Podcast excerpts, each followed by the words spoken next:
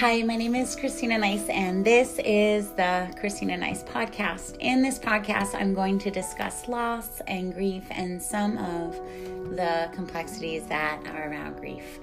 This podcast aims to set the tone for the launch of my children's book series. I'm going to discuss some hard hitting topics like loss of a parent to addiction, loss of a sibling, grief from loss of a parent, abandonment, trauma, and I'm also going to discuss hope and restoration, empathy, and overcoming on the journey of grief. Children are the focus of the books and the baseline, but the heartbeat of the Christina Nice podcast is to start the conversation on some hard topics. So let's start that conversation now.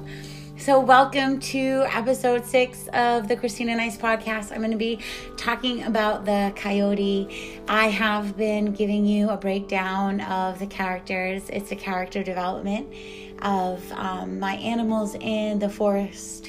And in my Lost series, the coyote is the role almost like a therapist. The coyote often symbolizes a trickster, a jokester. But however, this symbolism with the coyote has a deep magic of life and creation. It is considered an adaptable animal.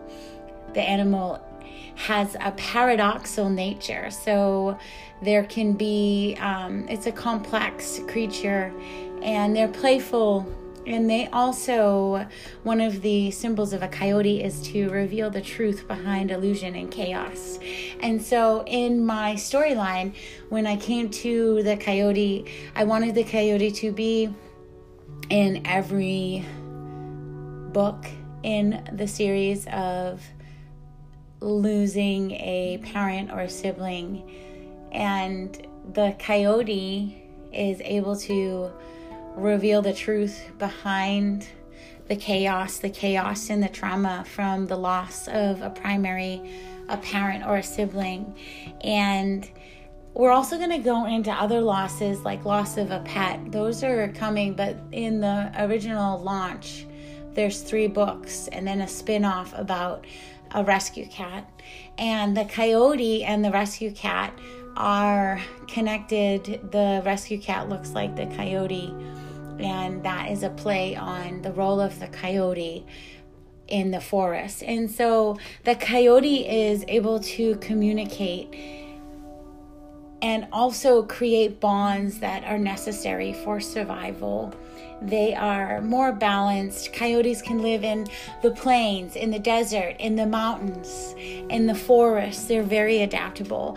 And what I always find interesting about the coyote is that as human beings, we've tried to eliminate them.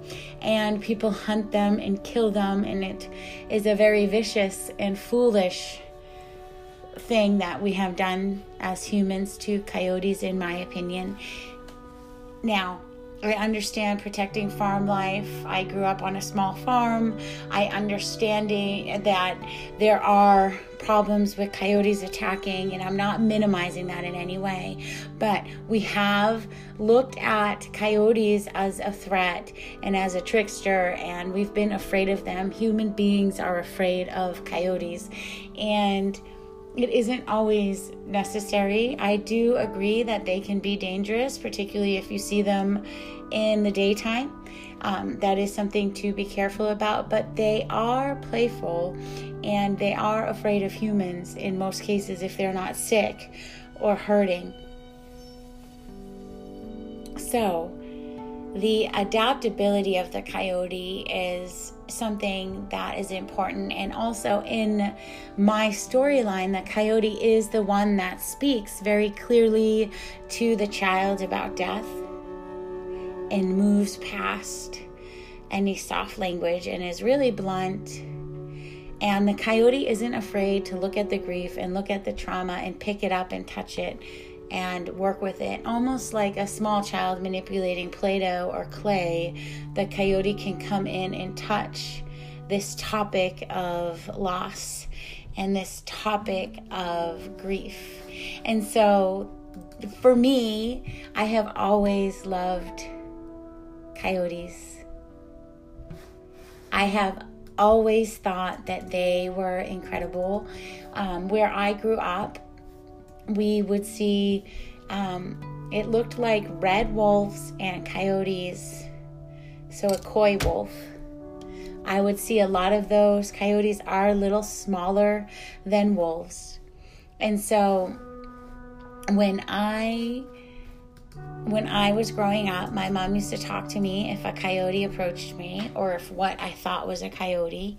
She would say they're a close relative to the wolf, they're a little smaller, but sometimes they would mate. And she would talk to me about if a coyote showed themselves to me. And it was during their hunting times. Usually they will form a semicircle and the wolves do this. And she would talk about just being aware that if one steps forward there are others nearby observing. And um, so i did have a healthy fear of coyotes but i also really admired them because they are a very unique and beautiful animal. They have thick fur, they can live anywhere, they're cunning, they can run up to 40 miles an hour. Um, but usually it's they hunt and travel in groups of two or three. And so I like the coyote as the therapist. It's basically the overseer or the good counselor in my story. And there's a lot of traditions with the Native Americans seeing the coyote as a very clever animal. And you need a really smart, empathetic, kind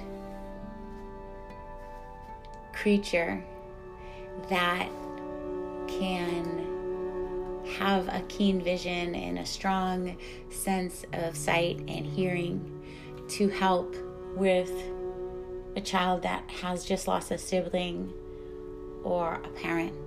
And so that idea of the vision and the strong sense of sight, coyotes also have a really good sense of smell, but those sensories of really seeing, the coyote really sees past some of the trauma and the pain and isn't isn't scared to pick it up and really deal with it. And they they're able to decompartmentalize. And so this playful and fun-loving coyote becomes uh, such a good friend to the child in the story but also can be very serious and talk about really hard topics and very cunning to protect the well-being of the child.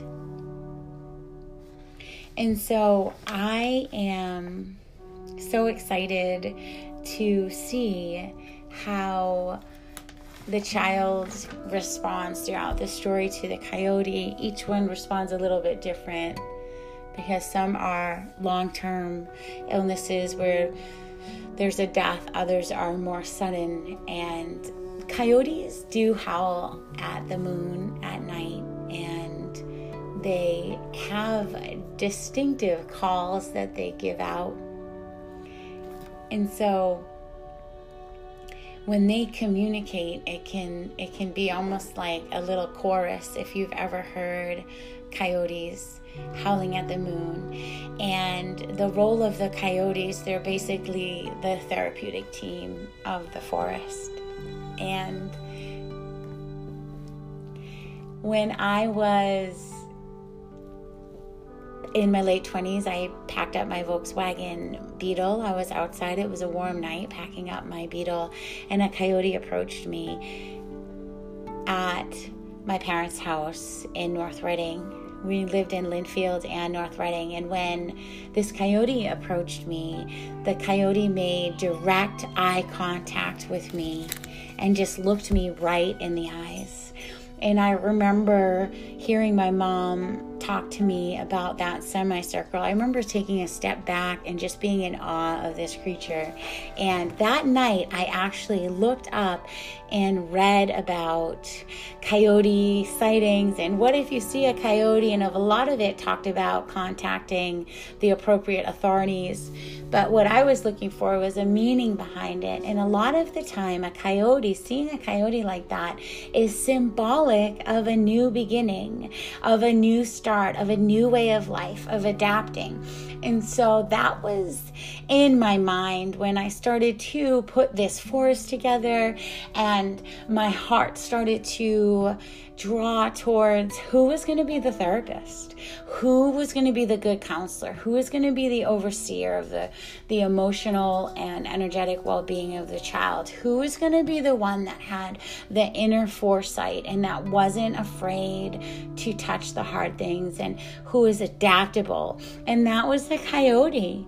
They are symbolic seeing one is symbolic of a new beginning of change and they know how to adapt, and we've tried to eliminate them, and they've still survived.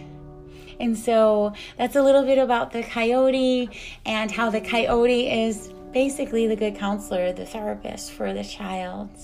Thank you so much for listening to my podcast on coyotes and checking out this episode. I'm so glad that you are here. I would love your su- support by subscribing to my podcast or following me on Instagram at Christina Nice underscore.